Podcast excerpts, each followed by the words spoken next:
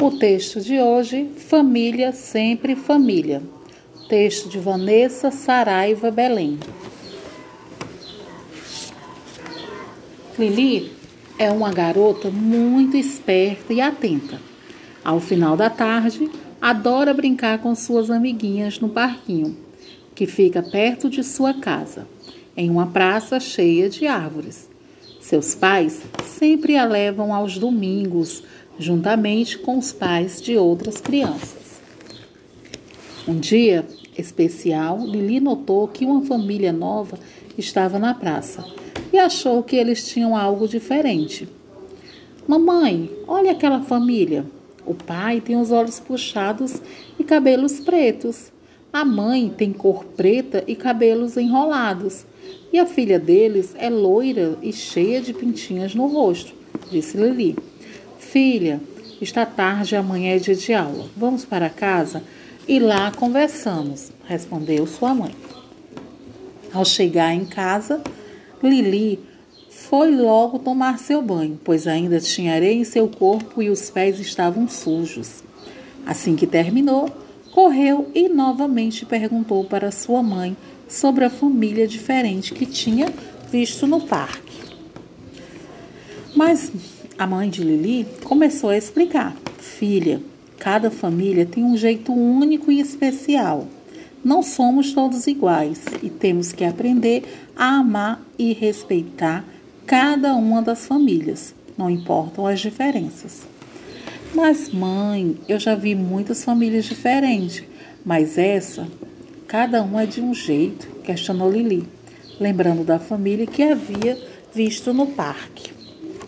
Sua mãe calmamente lhe disse que nem todas as famílias têm o mesmo cabelo, a mesma altura ou a mesma cor, que às vezes há outras diferenças também. E começou.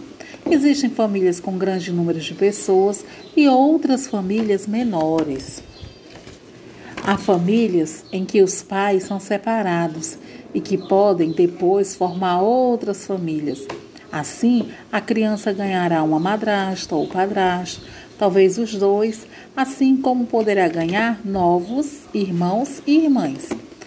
Tem crianças que são criadas pelos seus avós, ao invés do pai e da mãe, que criam seus netos como filhos. Assim como existem famílias onde o avô e a avó moram juntos com os pais, mães e filhos como seu avô que mora conosco, e devemos respeitar o vovô e a vovó e ter cuidado com eles. Também existem famílias que só têm mãe ou só têm pai. Algumas famílias têm duas mães ou dois pais. Outras famílias têm filhos que não nascem da barriga da mãe e são chamados de filhos adotivos ou filhos do coração, como eu gosto de chamar. Esse é o caso da Bela, aquela loirinha que você viu no parque. Ela será a sua nova amiguinha na escola e você irá conhecer ela amanhã. Depois de escutar atentamente a tudo, Lili perguntou: Mãe, existem muitas famílias diferentes. Não era mais fácil se todas fossem iguais? Pode ser que sim, Lili, mas não seria mais chato? Perguntou a sua mãe. E se todos os seus brinquedos fossem iguais? Ou se suas roupas fossem sempre as mesmas? Ou ainda, e se tudo todos os seus amiguinhos fossem iguais a você. Nossa mãe, seria chato mesmo, respondeu Lili. A mãe de Lili continuou explicando que essas diferenças são chamadas de diversidade e que há outras diversidades.